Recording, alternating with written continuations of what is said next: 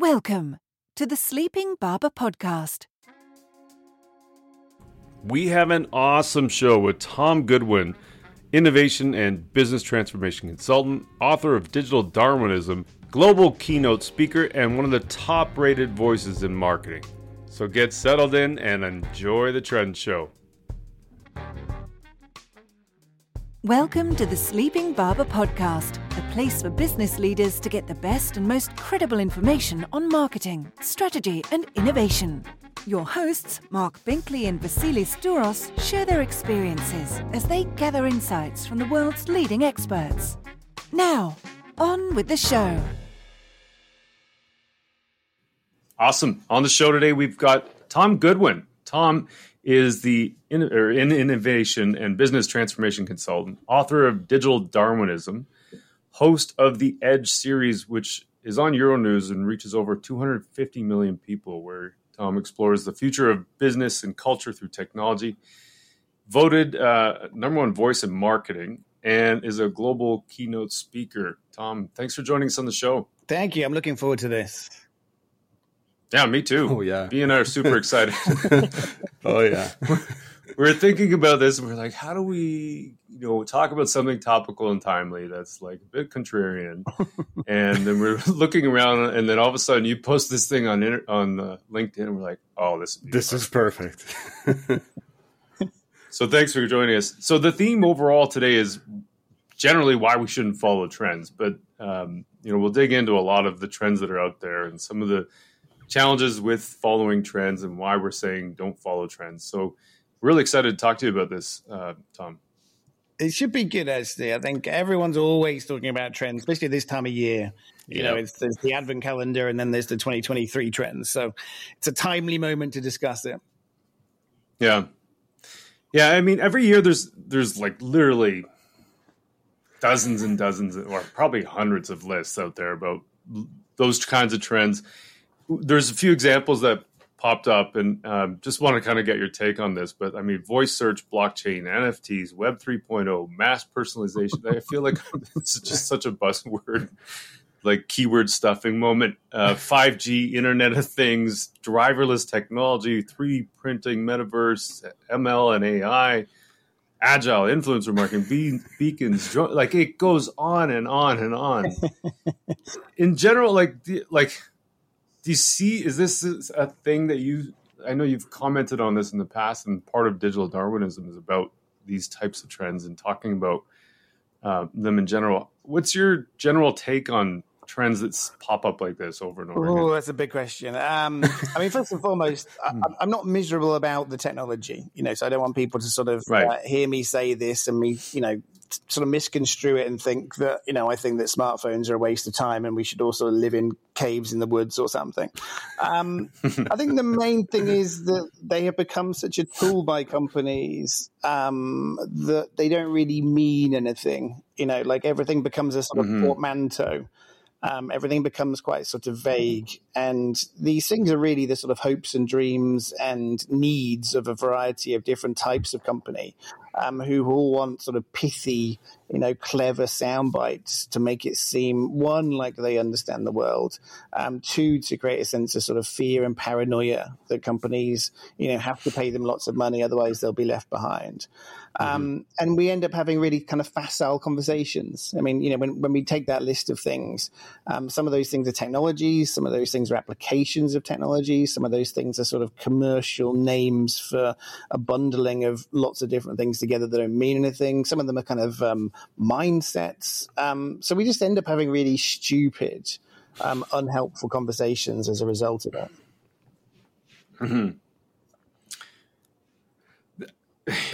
I don't. Go ahead. So the reason I'm chuckling is because in doing the research and thinking about like how we want to approach this conversation, I went and dug up even older lists, right? And yes. I found one from 2011. I'm going to read out a few of them. And I want to understand why these do not apply today, potentially. So the first one is like building reliable brand advocates. Second one is excelling in one area versus being all things to all people. And then creating quality content as a viable marketing tool. So that was like three trends from a very highly reputable organization that came out in 2011. How are those things not trends today still? Well, they're not. I mean, I've been doing this for about 8 years, I think now. I mean, I'm 20 years into my career, but I remember coming out with trends about 2011. You know, the sort of iPad had come out. You know, we were talking about streaming TV. Yeah. We were talking about the smart home. And what you realize is every single year you'd sort of come together with a group of amazing people. And realized that nothing had actually really changed. You know, you'd realize that the difference between the iPhone 5 and the iPhone 6 had not made sort of Uber radically different. You'd realize that actually Airbnb was not really reliant on the smartphone. Yeah. And then sort of, well, we can't really just do the same thing. So let's combine one or two. You know, let's combine AI with learning and call it image recognition. Let's combine 3D printing with the creator movement. I'm doing this in real time now, by the way, because it's this easy. Combine 3D printing with the creator movement, and we'll call it the democratization of commerce or democratization of creativity. Metaverse, let's put that together with mass personalization, and then we'll call it like, I don't know, holistic living. Let's get NFTs and blockchain and call it, you know, the tokenization of the world. You realize that because things weren't really changing that fast, you ended up sort of cutting and slicing and marketing these things in ways just to sort of show people that you recognized that you needed to be on the cutting edge and you needed to be more outlandish. Because honestly, I look at the trends that I made in 2011, 2012, and they're all... It's not just that they're still relevant, it's that actually they're the most relevant things, and all of these other things have just sort of got in the way of that. Like, and you talked a little bit before about so a lot of those create a bit of fear, I think is how you said it, and maybe a bit of paranoia, maybe you're missing out on something. Is that what's... Is there something driving these? Like, why do people keep creating these lists? You know what I mean? Like, is it just to create some kind of FOMO from... Yeah, I've created this movement called Nowism. And the idea behind this is we are living at a really, really exciting moment in time. And we have really, really amazing technology around us. And we have incredible business opportunities that can delight people and also allow companies to make boatloads of cash. And for some reason, we don't want to do this stuff. We don't want to sort of look at advanced APIs. We don't want to look at containerized data. We don't want to look at inventory systems for retailers. We don't want to look at sort of total retail solutions. Like, we'd rather sort of focus, it seems, on the metaverse or 3D printing. And I think that's driven by a couple of things. I think the beautiful thing about these projects is because it's something that's not going to happen for a long time, you can charge people a lot of money as a retainer for a really long time. And because these things don't really exist yet, you don't actually have to do anything. I mean, you know, it's a lot worse to create a kind of a buy online, pick up in store experience for Walmart, because you actually have to go out there, dig up some concrete, you know, put some bollards in the ground, train staff on how to use it. And it's going to make a profound difference to the bottom line, but it's going to cost a lot of money and take a lot of time. If you want to come up with a, you know, NFT luxury clothing fashion show in the metaverse, you don't have to deal with any of that stuff. You just make a nice PowerPoint presentation and get some agency in Serbia to knock up a video, and you don't even have to build the thing, and you still look like you've made something. So that's what's driving it, is the stuff that we can do now that makes a real difference. Somehow it's more expensive. There's risk in doing it. You can get blamed if it goes wrong, whereas fanciful stuff, you don't have to. I love what you just said there, Tom. I went and dug up one of your old posts from about 6 months ago where you had put together a compilation of videos of some of these outlandish things that sometimes they're coming from futurists, sometimes they're coming from people that are in various industries as thought leaders. And I remember reading the one was around, like, you know, by 2020, 50% of total search was going to be done by voice. And what we're just on the dawn here of 2023, and that's still not even close to being happened. But you close off your post by saying, like, there is no reward for being responsible, so for being reasonable, helpful, nuanced, let alone correct. And I think that is probably one of the biggest reasons why we keep finding ourselves inundated with these lists. And then we're all like, is that actually the direction we need to be going? Or should we just be aware? it's very interesting to me. These things seem to kind of spark from somewhere, and how true they are doesn't really matter. I remember it's a different sort of trend, but I remember reading about quiet quitting a while ago, and I did some research into it, and I actually realized there wasn't really such a thing. You know, actually, what was really happening is a few people couldn't return to the labor markets because they had to look after loved ones, you know, because other people had passed on.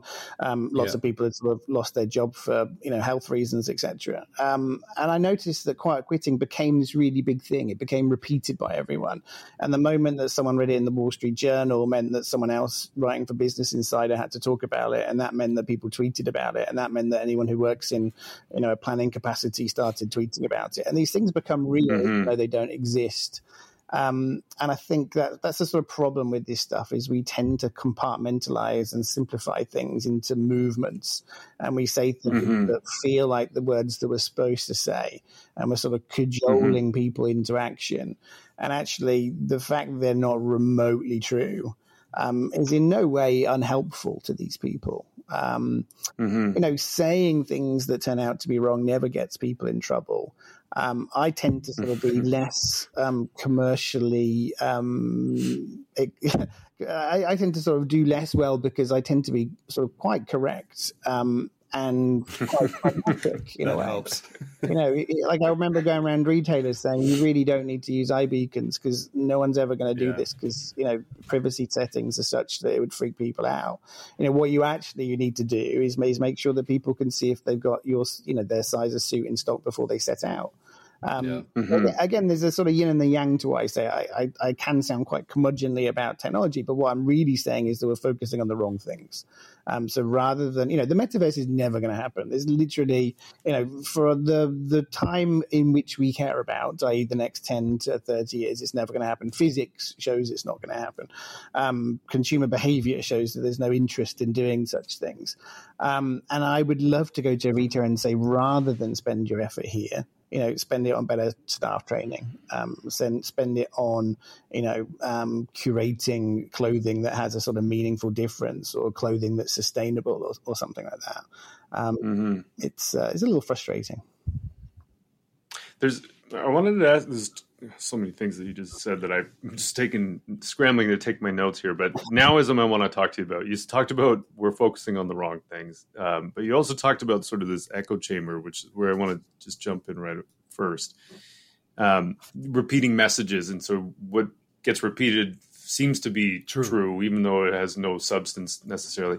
Is there much truth, like preceding almost all these things like voice and blockchain and metaverse and all that? You hear things like the rate of change is faster than ever has been, unprecedented business model disruption, corporate extinction is increasing, the death of fill in the blank always happens. Like, is there much truth with those kinds of statements out there? Not really. I mean, I realize when I do quite a lot of writing on LinkedIn, and you realize that there is always a temptation to simplify things to the point beyond which they actually are not really that true. So if you say things like, people are more empowered than ever before, there's a little bit of sort of truth there. But in the act of making it sort of pithy, you end up making it not true. Again, like it's because we need everything to sort of sound dramatic. Like if we said, the rate of change today is one of the fastest rates of change it's ever been, but actually the 1890s were really crazy and the 1920s were enormously disruptive. It doesn't do as well. If you say business models have been disrupted at an unprecedented rate, you should then probably define what you mean by disruption. And, you're talking about a Clayton Christensen version, or you're talking about more of a emotional disruption. But I think the world of nuance and the tonality of precision are not really that helpful these days for people that want to get noticed for saying things. I'm gonna circle back to something you said earlier, just around the metaverse, and I couldn't agree more in the idea that I think it's forcing organizations to think of something that is actually not going to help them in any way, shape, or form. But do you believe the reason why there's this incredible push around the metaverse is because of the investment that's happening by, say, like Facebook, for example, as they're trying to carve out this new space? Or why is there this myopic view of this metaverse is going to come in, is going to help us do so many different things, versus us just kind of like, I love your example around retailers. It's like, just get retail right. Don't worry about all this other stuff. Get your customer service to what people expect. Make sure you have the right supply chain, you have the right products, etc. But you have everyone just flowing in drafts into this idea of like, how do we bring to life the metaverse? Where I think I agree. I don't believe that's the answer right now. There seems to be a very big gulf between what people are talking about in innovation and what people are talking about or thinking about. When I sort of started doing trends like stuff around about 2011, 2012, you could look at the trends and they were quite aligned with how people were really behaving. You could talk about something like privacy trading, something I still talk about today, but this idea that by sharing data, as long as people get something in return, they're quite happy to do it. Like I mentioned before, we would talk about how the smartphone was going to be a more sort of intimate device that we'd have more immersive experiences with. We talk about things like streaming. There was stuff that if you said to normal people, people would be like, oh, yeah, that's kind of true. Now, most people are talking about the cost of living crisis. Most people are talking about a media environment which is making people a bit crazy and not like each other. Other things are, living in an age of sort of massive uncertainty, quite a lot of emotional trauma. But the main thing by a long way is the cost of living crisis, which is huge and has material impact on every single business out there in a way which could be quite catastrophic or could be quite interesting. And then at the same time, people are talking about NFTs and sort of pictures of monkeys and how nice it would be to have ice cream in the metaverse. And you can't help but think that these realities have become completely removed from each other. And I'm not sure. I think part of it is, I think a lot of working from home makes people not have the difficult conversations. I think it's harder to be more discerning in a remote environment because you seem miserable. You can't have the kind of wink to each other in a meeting where you go, look, this was a bit of a waste of time. Let's not do this again. So there's just an incredible amount of silliness. And I don't know if it's a response to people working remotely or whether it's just people want to be removed from quite boring, pragmatic conversations, which is slightly depressing about the reality of today. But whatever the case is, it needs to change because technology is amazing and we can do incredible things and it can actually reconcile many of these problems. Yeah. Mm-hmm. As you were speaking there, one of the thoughts that I just had was in terms of trends, and we're talking a little bit of, we're kind of bridging into innovation, which is interesting as well. And I'm just throwing this out there and love your thought on it. But it almost seems to me as though like the idea of the appetite for reading these trends is almost like the appetite for innovation. It seems to me that lots of companies want to be innovative, but they don't want the cost and risks of being innovative. You know what I mean? It seems to be some kind of parallel there between how many people want to be in the cool group because we're doing stuff that around the metaverse, but it's not actually putting the business at risk at any rate. Do you see that, or do you think there's some truth to that? Yeah, no, I mean, the reality is, and it's taken me quite a long time to realize this, and it was a slightly worrying moment for me in my career. But actually, most companies don't have to change. We say like the lifespan of a company on the S&P 500 is less than ever. That's not really true. If you rent cars, you can do as bad a job as Avis or as bad a job as Hertz and have incredibly shitty infrastructure behind you and lose people's bookings and not guarantee them. And they still survive. This is not to say that companies should not change. Like companies should change, but because they can do amazing things and make way more money. But this is not a kind of battle for survival. I talk a lot about sort of opportunity-based innovation rather than sort of defensive innovation. But most companies have realized, I think, they don't really need to change. What they need is to have sort of 2 or 3 images a year which show to the sort of financial markets that they kind of get it. So there will be There will be a picture of someone, you know, take a Marriott. I'm sure there's going to be someone with a sort of VR headset plonked on their face on page 3 of the brochure. There's going to be someone in the marketing department that's written something about NFTs and how they're looking into it. And then there's going to be something else about how they're doing sort of corporate venturing by working with startups with influencers or something. And these things are all very peripheral, you know. So there's a budget, there's a person, there's a team. Their job is to do enough stuff that sort of creates merchandise that can act as a sort of a saber to the world, just to sort of show people that they're doing a bit of it. But if they really wanted to change, they go about it in a very different way. You know, they'd have like a chief innovation officer that's on the board. They'd be rethinking all their processes. They'd be rethinking how they work themselves.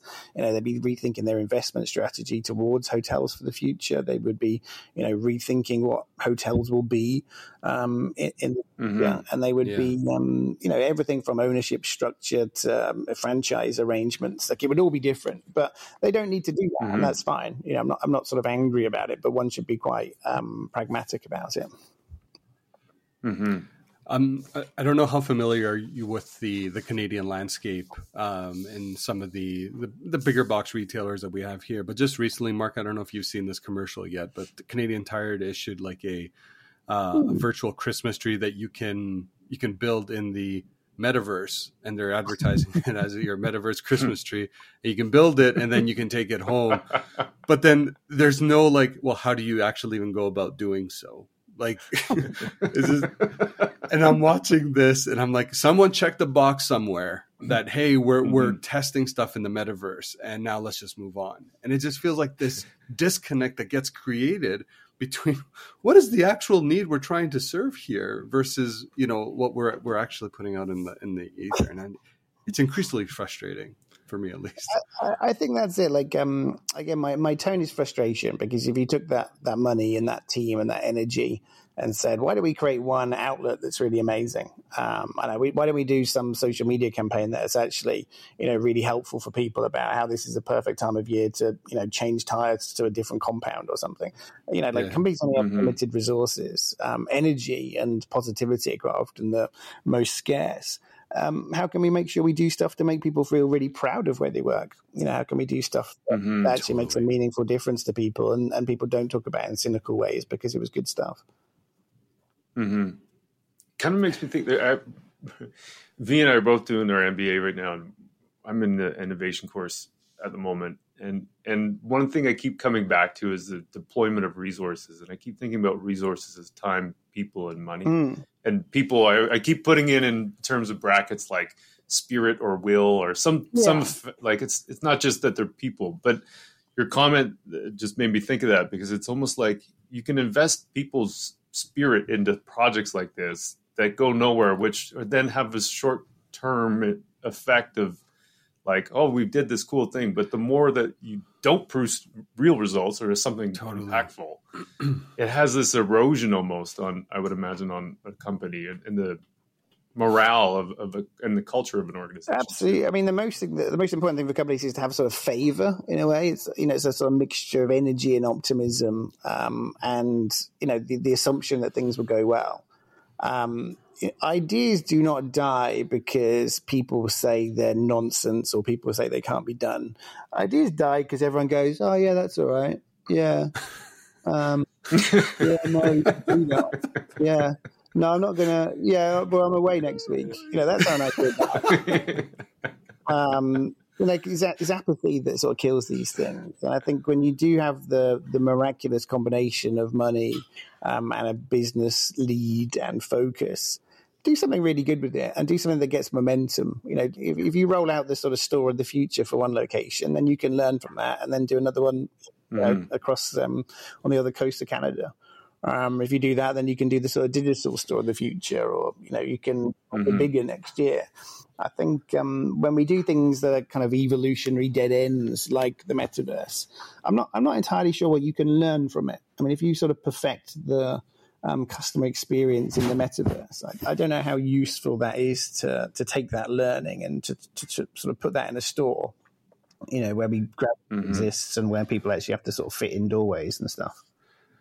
I know it may be, at least to our listeners, it may seem like we're picking on the metaverse, but you know, the reality is, I think the only conduit I can see is the continuous evolution of augmented reality, right? And I think iOS, like they pushed out a new their Maps app right now, where if you're walking, you can kind of literally lift up your phone and it kind of gives you an idea and it orientates you. Say, hey, you need to go south on Bloor Street here, for example. And I thought that was a very clever way of now kind of helping people. It's solving a problem. It's like sometimes, you know, the signals aren't coming in quick enough. So the Maps has a tough time orientating where you are. But now adding that element of augmented reality kind of helps that. And I think that's the only thing potentially that can kind of help from a functionality perspective, any sort of investment in the metaverse. But I do not see it in the sense of truly immersing people in this digital room and carrying out your day-to-day lives, like shopping and et cetera. Like that's just ludicrous. I think so. Yes. Tom, there's, and you mentioned this earlier, in terms of like, there's been lots of periods of change. We're not in the only period of change. And so, you know, there's little tiny periods in human history, things like the scientific revolution, the Age of Enlightenment, the Renaissance, Industrial Revolution. I mean, where we're at now, should we be, in terms of the age of the internet, should we be learning from some of these past periods of time, or is there things we're missing? I feel like you're just giving me lots of questions to say yes to. This is if you sort of read all my books or something. We may or may not have. It's really not that hard to understand the future if you kind of just read about this stuff. Every single revolution that comes about from a profound technology basically has sort of three stages. There's the stage before it where everything kind of makes sense because we've got used to the old paradigm. Then this new technology arrives and everyone goes, wow, this is amazing. No one really knows what to do with it. The business models don't really make sense. And people try to kind of fit it around the ways they've done things before. A nice example of this is the first steam engines were used to pump up water to drive water wheels. The first electrical motors replaced steam motors in factories, and nothing else sort of changed. And, you know, for a long time, people think, well, it's nice that we've got the electric motor, or it's nice that we've got computers on people's desks, or it's nice that we've got smartphones, but it doesn't really change that much. Then there's this sort of last stage, which is when people now sort of understand the limitations and the possibilities of it, and they understand what it means to people and their behaviors. And then they tend to sort of rethink and build from scratch what they should have done around the power of that new technology. And this is a very, very clear process that keeps on happening. You know, it's one thing to give everyone a computer with an Excel spreadsheet on it and a calendar. It's another thing to get them to sort of rethink their jobs around the power of a database that's connected to everyone. And I think there's this sort of popular idea that these revolutions happen more quickly because everything must happen more quickly. And I'm not entirely sure that that's true, actually. Like it took maybe 30 years after the discovery of how useful electricity was, not to create an electric iron, which was just an electrified version of something that existed before, and not to create an electric oven or an electric light, but to create the radio or to create the telephone or to create the refrigerator, you know, things that have never existed before that electricity made possible. And it was those things that really changed society. So that took about 30 years. And I think probably the timescales for the digital age will be quite similar. Some of my frustration comes from the fact that people keep on thinking it's the next big thing that we should be talking about. You know, we must be bored of our smartphones because people aren't that excited when they get the iPhone. I don't even know what it's called, the iPhone 15, the iPhone 14, I don't care. You know, the gap between the iPhone 2 and the iPhone 3 was huge. Actually, they didn't have an iPhone 2, did they? What you sort of realize is that people have sort of written off what we have now. They're sort of keen to think that VR will be the next big thing, that the smartwatch will replace the phone. Right. And actually, I think rather than being at the beginning of the end, we're kind of at the end of the beginning. And this is the most exciting time because we get to sort of build the world that we should have. And is that what Nowism is about? Is looking at not the next new thing, but looking at the things that are existing that we're not using properly or maybe underutilized? It's basically exactly that. I mean, I haven't sort of defined it much further, but if I did, I would like it to be sort of customer centric. You know, how can we genuinely make things that are better, that improve people's experiences? How can we use technology as a sort of lever for good? But yeah, the sort of primary flavor of it is this idea that we have everything that we need around us. And we really have not taken advantage of it. You know, we still carry around, you know, dead trees as passports when there's actually no reason why we need them. There's no reason why we can't just use iris recognition or facial recognition, and that becomes your passport, and your passport is just a permission in the cloud. Now, that technology has been around for sort of 15 or 20 years or something. Yeah. We keep on thinking that digital transformation really comes from applying a very sophisticated technology to how we work. And we think that the more sophisticated the technology is, the more we've transformed. You know, so if we use quantum computing, that's much more transformative, you know, than to just use multi-core processors or something. I don't think that's true at all, actually. I think the transformation comes from the sort of depth of its application. So if you sort of augment how you work with computers, that's one thing. If you rethink how you work and completely create new workflows and processes and protocols, if you do that around new computers, that's when the transformation happens. It's about the depth of its application. That is a great segue, because one of the questions we had here for you was around digital transformation, and we can appreciate how big of a topic that actually is. But I think from a very high level, what do you believe is the things that actually companies are getting wrong with this notion of digital transformation? I think, again, in the last few years, I've come to realize that it's not that companies are being stupid. It's actually just that they have other priorities. So most companies today of scale, you know, they're responsible for quarter on quarter reporting. And ideally, revenue growth will go up every quarter. Ideally, profit will go up every quarter. Ideally, return on assets will go up, etc.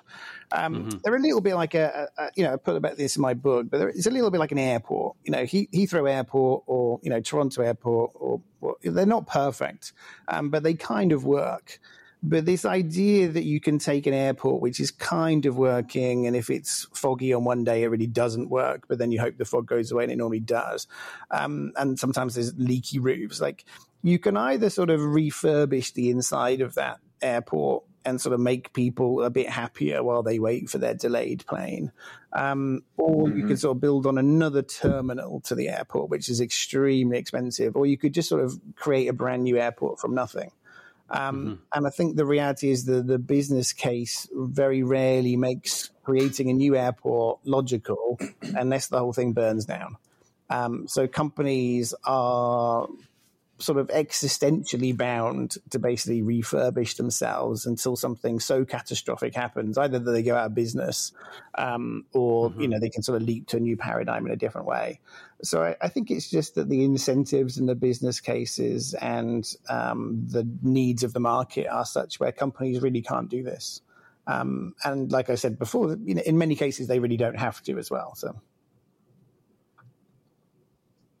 yeah, there's the success, or you talked about that before. The companies don't have to change. Like, there's, again, one of those terms, if you want to call it that, like innovate or die memes, or if you want to call it, or, you know, failure is not an option. Like, you know, evolution has to happen, but it is a choice. It doesn't mean you have to, like, things can be okay. Like, it doesn't mean just because there's a new trend that you have to adapt and change to it. And doesn't mean you have to, like, completely blow up your airport on your own. And so the structure, I think, is quite interesting. I mean, I think I realize that if you're a large car rental company, the way to change is probably not to replace all of your core systems, but probably to invent a sort of 5-location startup that does things in a radically different way. Right. And you use that to sort of test the market. You know, it's a bit like parents having kids. You know, you can either have sort of surgery to look younger or therapy to get used to the fact you're old, or you can have kids. And the obvious way to keep your genes alive and to keep the spirit alive is to do that. And I think that provides a more useful metaphor, I think, for innovation. How can you create entities that are not you, but they're inherently linked to you? And how do you give them everything they need to ensure they can flourish in the future and carry you forward? And that's not a recognition, that's just accept the reality is that things do die over a period of time. That's deep. I love that. Awesome, that's great. Like we are the legacy of our parents, essentially. Yeah. I did a post on it on LinkedIn. It was the worst performing post I've ever done. So I'm glad that you like it. Glad someone likes it. One of the presentations that I was watching of yours, you talk about sort of the things that people are doing wrong or organizations are doing wrong when it comes to digital transformation. And you had this applied new tech to old processes, trying to think about how tech combines in the future, and then humanity, not tech. Can you just kind of touch on some of those topics? Yeah, I mean, if you look at the way that people talk about business these days, you would assume in some cases that the businesses are there, to invest in startups, or the businesses are there to write headlines about new technology. Businesses are there to make money, and they often make money by selling things to people. And therefore, our entire orientation should really be around people. There should be many more briefs which are saying, not we have 5G, what can we do with it? Not we have blockchain, what can we do with it? Not what's our e-commerce strategy, but just think of our customers, think of our potential customers, think of problems they have, think of things they'd quite like to do in a world where all of these technologies exist. And that might include 5G, but it also may include the smartphone or the desktop computer, or 3G, or credit card details being stored in Apple Pay or APIs, or Web 2.0 technology. In that environment, what things can we do or change or make that are going to improve the experience that people have? And I think when you do that, actually, it's much, much easier to come up with things which are quite pragmatic and cost-effective and impactful. But for some reason, we seem to sort of want to worship at the church of technology, not of people. Yeah. So kind of coming back to that idea of it's not the trend that matters. It's more what we can do with it. And probably the trends this year, even if let's say they are radically different, there's still tons of things we could do with the things that existed 10 years ago that we never touched before anyway. And to start with, I think it's really a good idea to think about the customer innovation, or the customer and how we can innovate and improve on the existing service. Precisely, not least because all of these technologies combine. We don't live in a world where 3D printing, the Internet of Things, machine learning, and VR headsets. We don't live in a world where those things are separate. We live in a world where they all combine with each other to create a sort of, like a three-dimensional canvas of opportunity. And actually, quite often, combinations of quite boring things create a more interesting canvas than combinations of really, really outlandish things. Yeah, super interesting.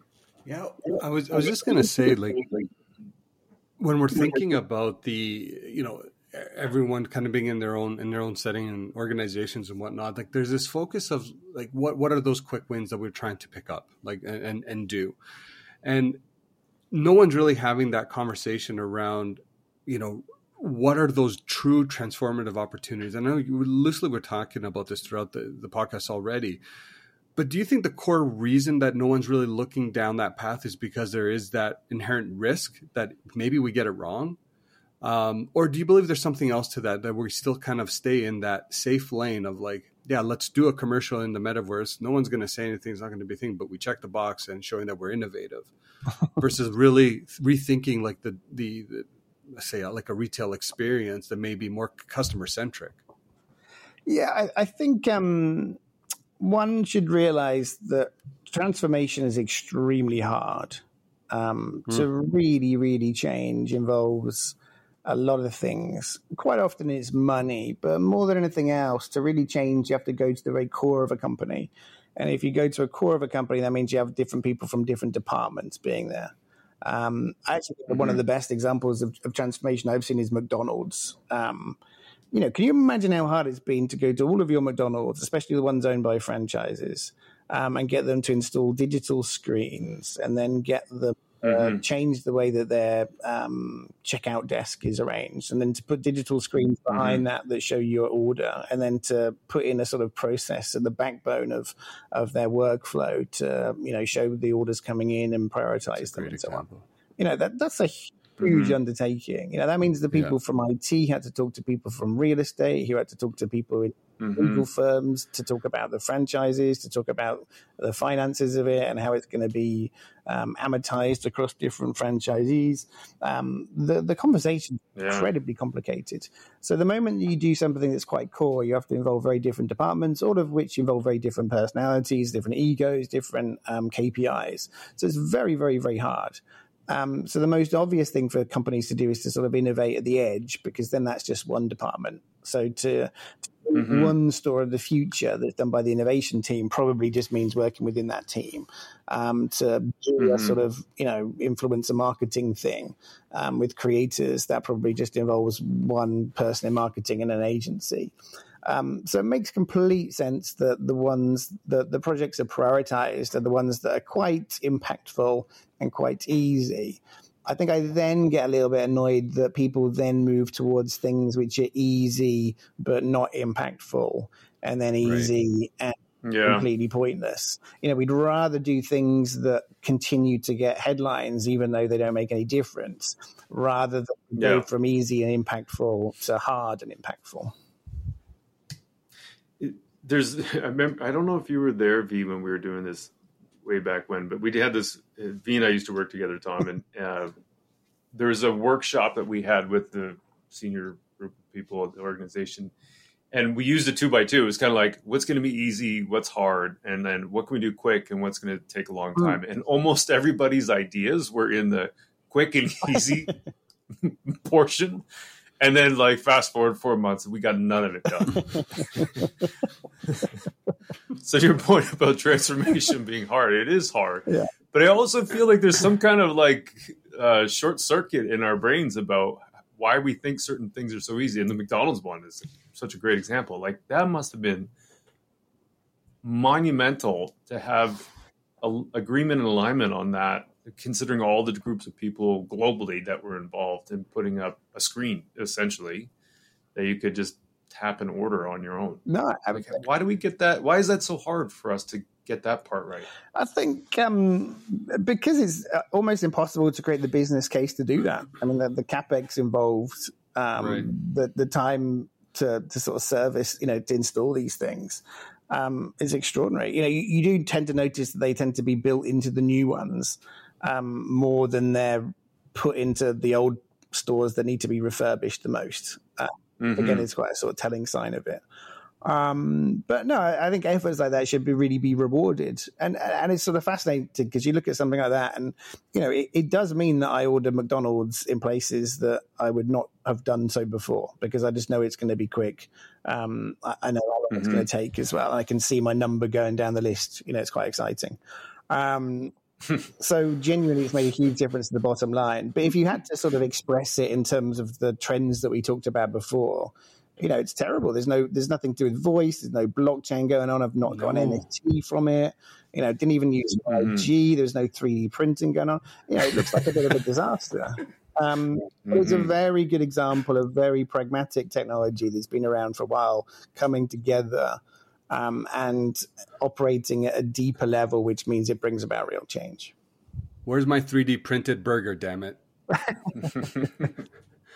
You bring a great point, because like McDonald's not going to win any awards for that. It's not going to be on, you know, it's not going to be promoted anywhere else. But like the effect that that change probably had on their bottom line, streamline operations, efficiency, reduce human error, et cetera, et cetera.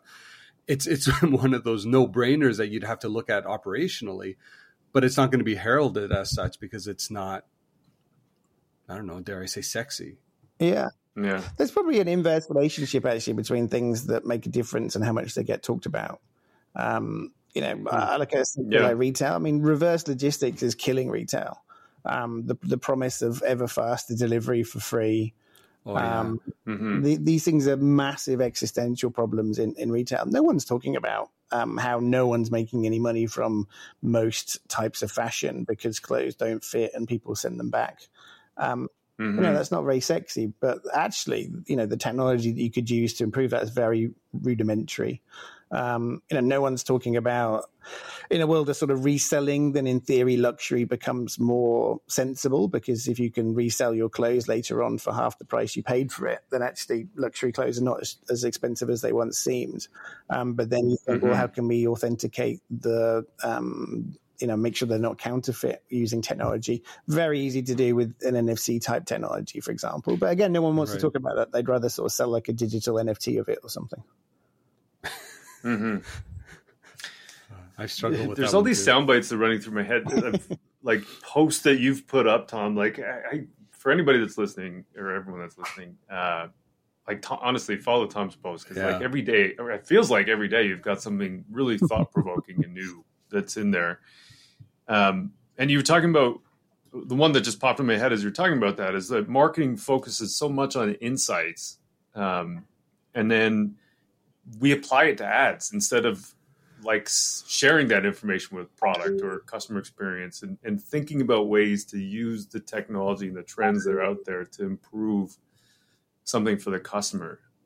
It's a it's such a fascinating idea, because it, like, whatever insights we get, we don't have to hold them for ourselves. Like, we can do things with these insights. It doesn't really make any sense to me. I mean, it first hit me about 2006, where someone at Nokia had made a phone that had GPS and a really good music player and a really good camera. And they were like, right, okay, how are we going to sell this? And no one really knew, because those combinations of things didn't really work that well. And then they did sort of more research on the consumer audience, and they, you know, they sort of found out that they liked sports and stuff. So then we had to try and do this campaign where it was about sport and the fact that with GPS and music, you could probably listen to your favorite sports music on the way to the stadium using GPS. And he thought, wait a minute, like, this is incredibly far-fetched and impossible and unnatural. You know, but what if we'd taken all of those user behaviors about their passions? What if we'd really understood what people wanted and then put that into the phone creation process? You know, then we would have ended up with radically different products to what we were trying to flog. And this idea that the entire factory line basically churns out millions of devices and then they're sort of given to marketing on the last day and told, you know, go sell this. It seems sort of catastrophically stupid. You know, in advertising, we're full of expressions like, you know, busy mums and, all right, well, why don't we make a product for a busy mum rather than do an advertising campaign that sort of patronizes them? You know, if we accept that people are busy, you know, why don't we make it really easy to buy stuff? You know, why don't we save your shopping list and auto-generate items that you really might want? You know, why don't we make it easier to choose a hotel to stay in at the weekend? But no, we'd sort of rather just use it for advertising. That's such a, like, I'm just thinking about all this stuff and like how actually I'm gonna go in a, not really a different direction, but like for me, what this really starts kind of boiling down to is like customer centricity and really understanding your customer, really understanding, you know, the nuances of how you can be a better service provider or a better retailer, whatever, you know, insert, you know, industry here, so to speak. So where do you believe that the disconnect happens between customer centricity and the fact that everyone wants to be that, but it's actually not being actualized on the other side, even though we have technology, we have insights, we have all this incredible information at our fingertips, and organizations still struggle with this idea of how to be genuinely customer centric? But because I don't think they really mean it. I think it's just one of those things that you say. You know, if they were, you know, if you look at their org chart, you know, I'm not expecting them to have an org chart with, you know, me or you at the center of it and all these sort of departments being like, you know, chief keeping Tom happy officer. I'm not expecting that. But if you were to do an org chart of like a car company, or a grocery store or a hotel chain or a bank, you know, 99% of that infrastructure and the staff is going to be about the kind of factory itself. Right. For banks, I think they think of people as being the sort of people that give them capital that allows them to make money. Then they're almost like a supplier, not like a customer. Every time you sort of leave an aircraft, you sort of feel like you were the sort of slightly annoying cargo for them. You know, they'd much rather have just had normal cargo rather than a cargo with mouth. So we're the sort of things that get in the way. And I think most companies are subconsciously orchestrated to turn their back to us, with the one exception being the marketing department. So the marketing department gets to be the voice of the consumer. The marketing department gets to address the consumer. But increasingly that role has had most of its power removed from it. So if you work in marketing and you think that actually you should train your call center staff better, you know, because call center staff are really marketing, you know, the operations team will probably tell you that you're out of your mind and that, you know, there's not enough money to do that. And actually they're looking to outsource some of that to robots instead. So I think marketing doesn't really have enough power. And these things have become quite vicious cycles, really, where I don't think we necessarily have the best marketers in the world that are walking into the right meetings, that are saying the right things, because companies are not taking it as seriously as they should. A lot of the examples we talked about are B2B, and I know B2C, and I know a lot of the episodes that I was watching anyway on The Edge, which are super interesting. Those are great, by the way. Thanks. Or around B2C, and I'm just wondering, is this equally applied to B2B companies as well? I feel like some of the technology and the production stuff would apply there, but is there as much opportunity for B2B to get it right as there is B2C? Potentially. I'm definitely not like a B2B expert. I think the one thing I'd say about B2B is it is quite different because people's motivations are normally slightly different. You know, if I'm trying to buy a car myself, you know, I want to have something that makes me look like I'm really successful. I want it to sort of be fast and fun. You know, I care a lot about the sort of servicing of it. If I'm buying cars for a whole fleet of people, I just want to make sure they don't mess up. The risk avoidance and making decisions that appear to be logical is the most important thing in B2B.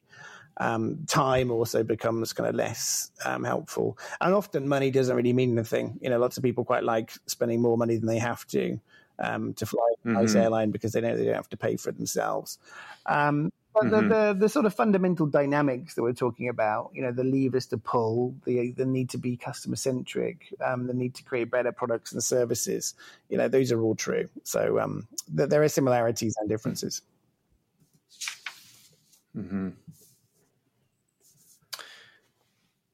There's one other question I've got, V, and I know you're stewing on something too, but again, another recent post.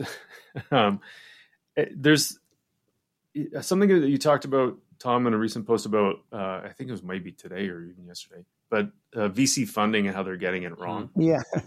And I just thought that was so fascinating because I think you had the example, there's 250 pet Fitbits out there now. And like, it's a lot about just repeat. And so there's not as much, you'll be able to say it better, but there's not as much emphasis on the originality of an idea, I think is part of how you talked about that.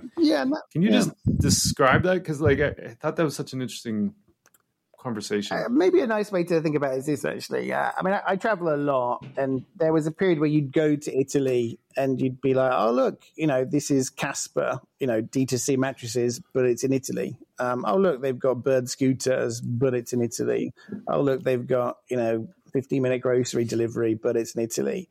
And you'd realize the reason why these companies existed there was because it was very easy to get funding because all you need to say is, look, we're doing Casper, but in Italy. And then they go, oh, wow, Casper's doing really well. Yes, it is.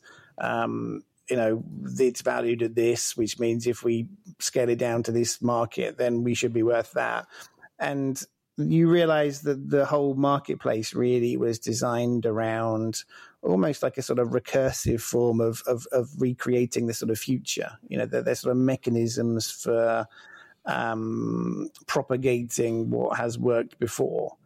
And the second thing is you realize that everything was incredibly driven by the sort of trend du jour. Like I've experienced this a lot in the pitches I get. 2006, every pitch would be a sort of iBeacon pitch. 2008, everything would be a 3D printing pitch. And the pitches would always be, we use 3D printing to, make the world a better place, and the technology became the idea in every single example. And it's still very much like that now. And I think it just made me realize how sort of formulaic the whole thing was, really, where it was all about having a clear exit strategy so that the VC company can get their returns as quick as possible. It was all about having a process which was very logical that you could sort of defend to other people. And it was all about maximizing odds, but only by using data from the past rather than projecting it forwards. And again, like all of the things I say, like I don't want the takeout to be, wow, Tom's really miserable and he thinks that VC is shit. I wanted to be how good could VC be? Like we've got all of these people putting in all this money who are actually quite happy for 80% of companies to fail, that actually only need sort of 1 in 20 companies to succeed dramatically. Like if we have this amazing background of really smart people hopefully kicking the tires and doing really good due diligence, and they're giving money to sort of thrusting ambitious people that want to create something for the world. If we work around those foundational elements, I just think it could be a lot better, and maybe these are companies that grow quite slowly.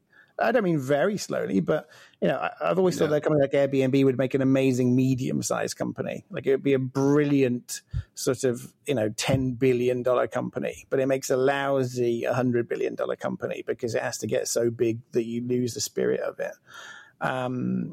I've always thought that Uber for rural areas would be really interesting because actually that's where you need more help getting around because taxis don't exist.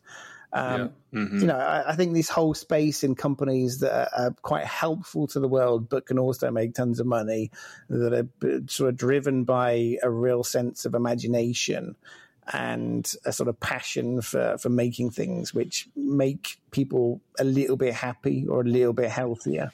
I'm not talking sort of proper crunchy granola stuff. I just mean, make it easier to find a bus, make it easier to buy curtains that make you happy, whatever it is, I think when you work around those sort of parameters, things get much more exciting.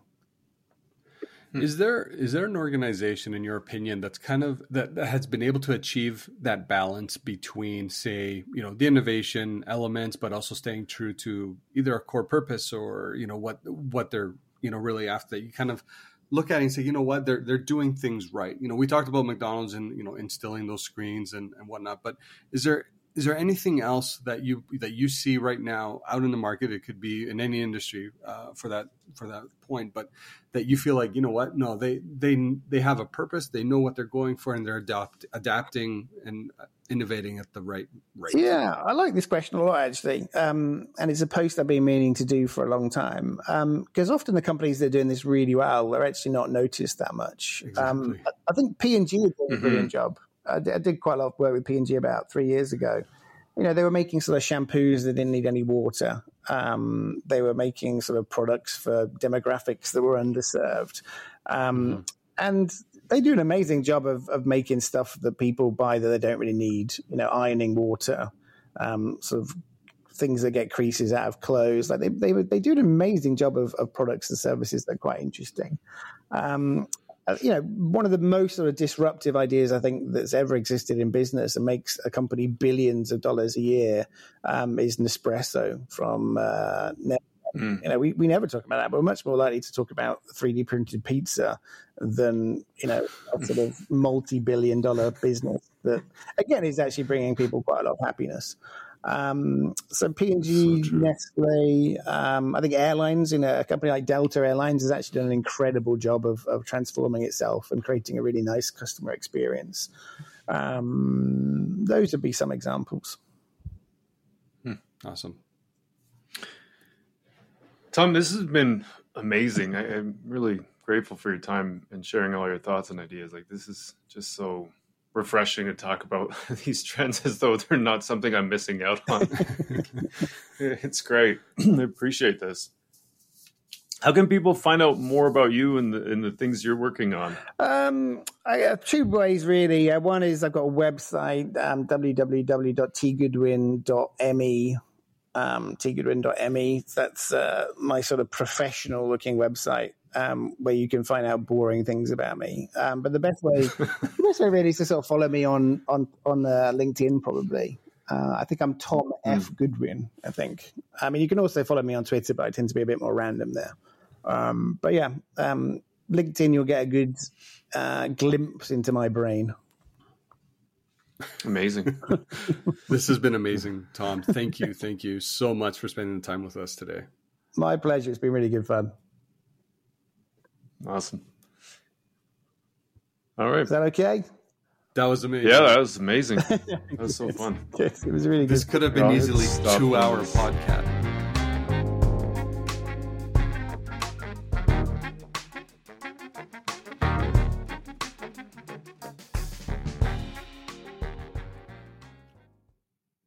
Postpod. Now it's postpod time. Let's go. I missed the timing. Totally on that. Missed the timing. I counted down. I hit it. I hit it at 1 instead of 0. Totally. So now it's going to be. I'm trying to do it in my head. Odd post, because they probably missed the P. Yeah. Yeah. Exactly. Yeah. Yeah. I'm finishing pod, and you're saying, "Let's go." Yeah. That was fun talking to Tom. Such a refreshing conversation. Yeah. I remember we did a podcast, like you and I don't know, I think it's like 4 podcasts ago. We were talking about like, is marketing in trouble? And our conversation today for me started coming back to this thought of like, are we pulling ourselves in too many different directions? And we're losing the core purpose of what it is that we need to do. And like these trends lists, get ready, everyone. Here they come. Yeah. Man, I mean, I got to be careful what I say around trends lists, but. Well, let me say something about trends lists. Cause I mean, you made a good point. There's from 2011, there was, you know, these trends that are existing, and there's many of them that still exist today that haven't really changed. No. I mean, we talked about the metaverse for a long time, but I feel like there's just, I think Tom said this, like there's this idea that you're missing FOMO, you're missing out on something. Yeah. And it's like this shiny metal object. You're like, well, spoon. Yeah. What? And you're like, a fork. Yeah. You're like, oh, what about that? What about that? And so it's this like distraction keeping us from doing more important things, which is really rooting down into customer insights, figuring out like how we can just make what we do better for the customers. So it's easier for them and just get that right. And then apply the trends that are or emerging technologies that are relevant to us. Like that McDonald's example was amazing. And it's something that I don't think I would have ever thought about in a sense like, hey, no, that's extremely innovative. But when you think of the functionality and what it's probably done for their operations, that needs to be in the, you know, in the what's the right word here, but like the case studies that we should be reviewing. It's like operational efficiency. Yeah. Well, here's one thing McDonald's did that really helped that. Mm-hmm. But where we will read it is going to be in 6 years, maybe in a textbook. Yeah. That's being taught in a marketing class that now it's like, it needs to be more front and center. But instead we're celebrating like these metaverse things. It was like, why? Mm-hmm. I don't know. Mm-hmm. I struggle with that one so much, Mark. Like I just, I cannot wrap my head around the why we need to be investing our dollars in that space. Well, funny enough, I was at Best Buy last night and there's a metaverse headset and the hands things. And so I wanted to try it out just because, but it was fixed to the display unit. So I couldn't actually try it out. Yeah. But I mean, I was sitting there looking at it going, for all of the buzz around metaverse, I know one person that owns a headset. Yeah. Like, and maybe I'm not in the right demo for that to like, you know, someone might dismiss that. But I genuinely don't know anybody that's got it. Like the regular stuff, yeah, sure. There's like, you know, almost everybody I know has got like either a PS or an Xbox or whatever. But there isn't anybody I know that has a metaverse headset. And then we invest so much time and energy into trying to figure out how to make something AR, VR, without really any practical application for it. Like, how's it going to make the customer experience better? And I think that's what it has to come down to. How are we rooting a lot of these trends into becoming more customer-centric or better at being customer-centric? And hence why, you know, I asked Tom that question, because I think that's where the disconnect continuously happens. So like if we go back to the metaverse, and I know listeners, you're probably thinking that we're picking on the metaverse, but how does it actually help being customer-centric? Shopping in this ether versus like going through a product display, a PDP page on a website. Why is that different? Just because you can spin it or you can, I think I struggle with where is that actually solving a problem where you and I know retailers that could spend their dollars doing things that are more fundamentally important in their operations. Well, I mean, you asked a question about the customer centricity, about whether companies are actually really customer centric or not. And I thought that was such a great question. I got so excited as you're asking. I'm like, oh, this is going to be great. I can't wait to do what this is. But it's funny because you get, I mean, it's one of those, it's almost like a trend on its own where companies say, you know, customer centricity is almost a thing. And I, now as Tom was saying that, I'm like, okay, I can picture a slide presentation at an annual company corporate retreat of some kind or town hall where slide 5 is, Here's we're customer centric. Slide 6 is here's our experiment in the metaverse. Here's our approach. Slide 7 is we're agile. You know what I mean? Like there's all these things that I think we often get caught up in the buzz of today. And what I loved about Tom is he's just questioning them. Like, does it even make sense? Like we're repeating stuff. Does it even make sense what we're saying? He is such a great follow on LinkedIn. Without a doubt, because like maybe the voice of reason, maybe not the right way of articulating, but he just puts stuff out there that we've, as marketers, probably just we've taken in as truth now and says, hey, by the way, is this actually the way, like, again, the metaverse, is this actually what we need right now? And again, I'm not trying to poo-poo on like innovation and pushing yourself in different areas and all that. Like, I think there's extreme, I couldn't work for an organization if you just accepted status quo. So let's pick a different one just for argument's sake. Influencer marketing. Yes. Great one. Like replace influencer marketing with metaverse. Yeah. And all the stuff you just said is still true. That's fair. Yeah.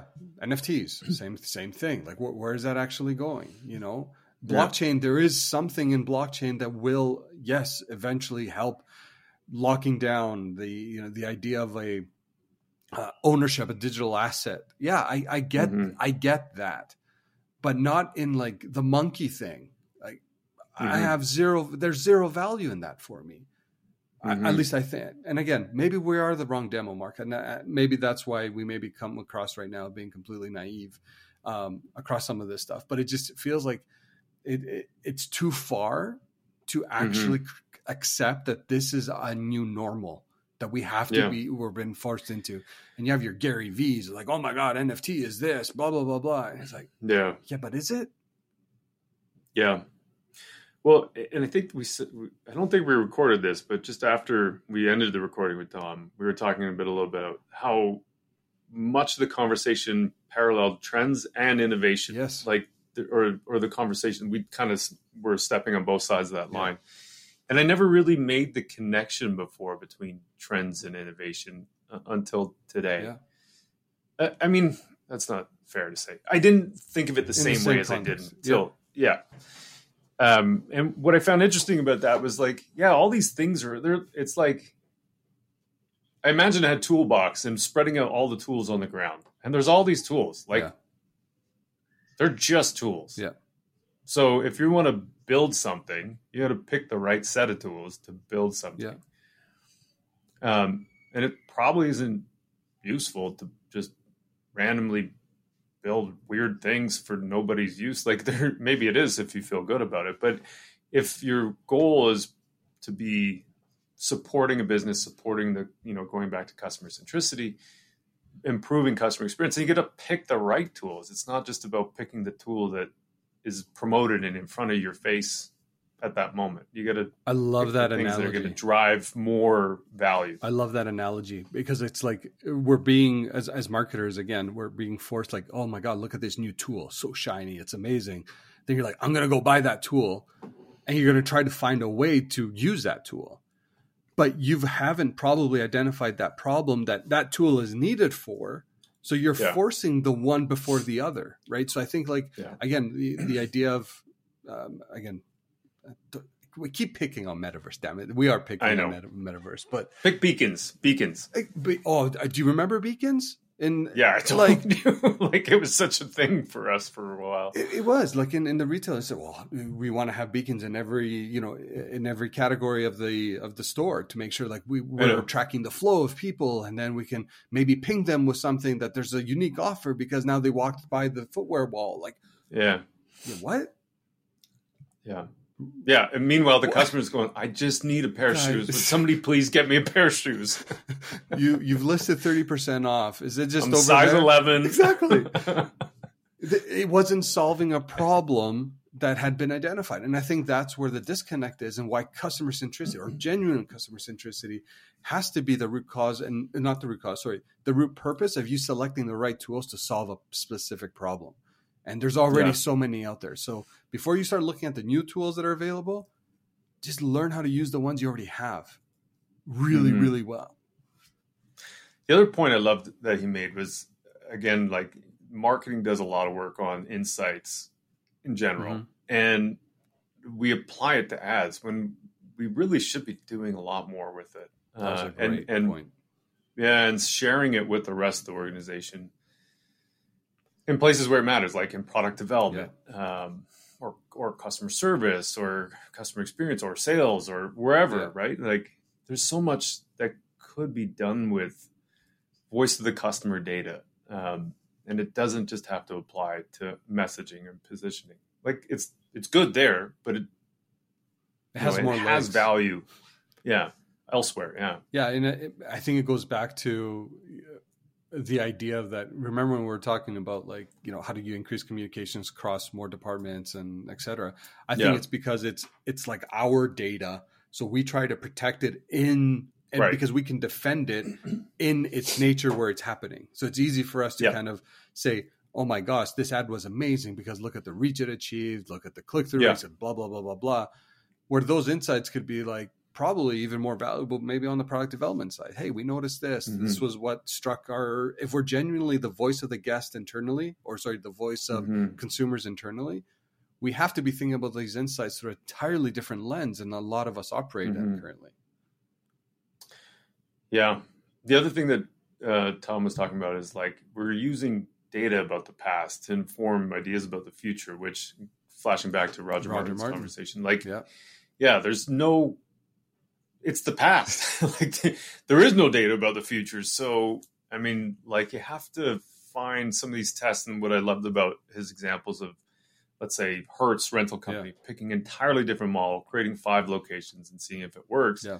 And that story about the family connection is like has some of the same ideas or genetic composition as the parent. That's going to be, I think, is a really cool idea. Yeah. But it's interesting because then that's like an example of the thing that Roger's talking about, where you create tests and experiments for learning about what will work for the future, because you don't have that data for the past. No, exactly. It's Tom has a beautiful way of really simplifying things and having you almost like refocus.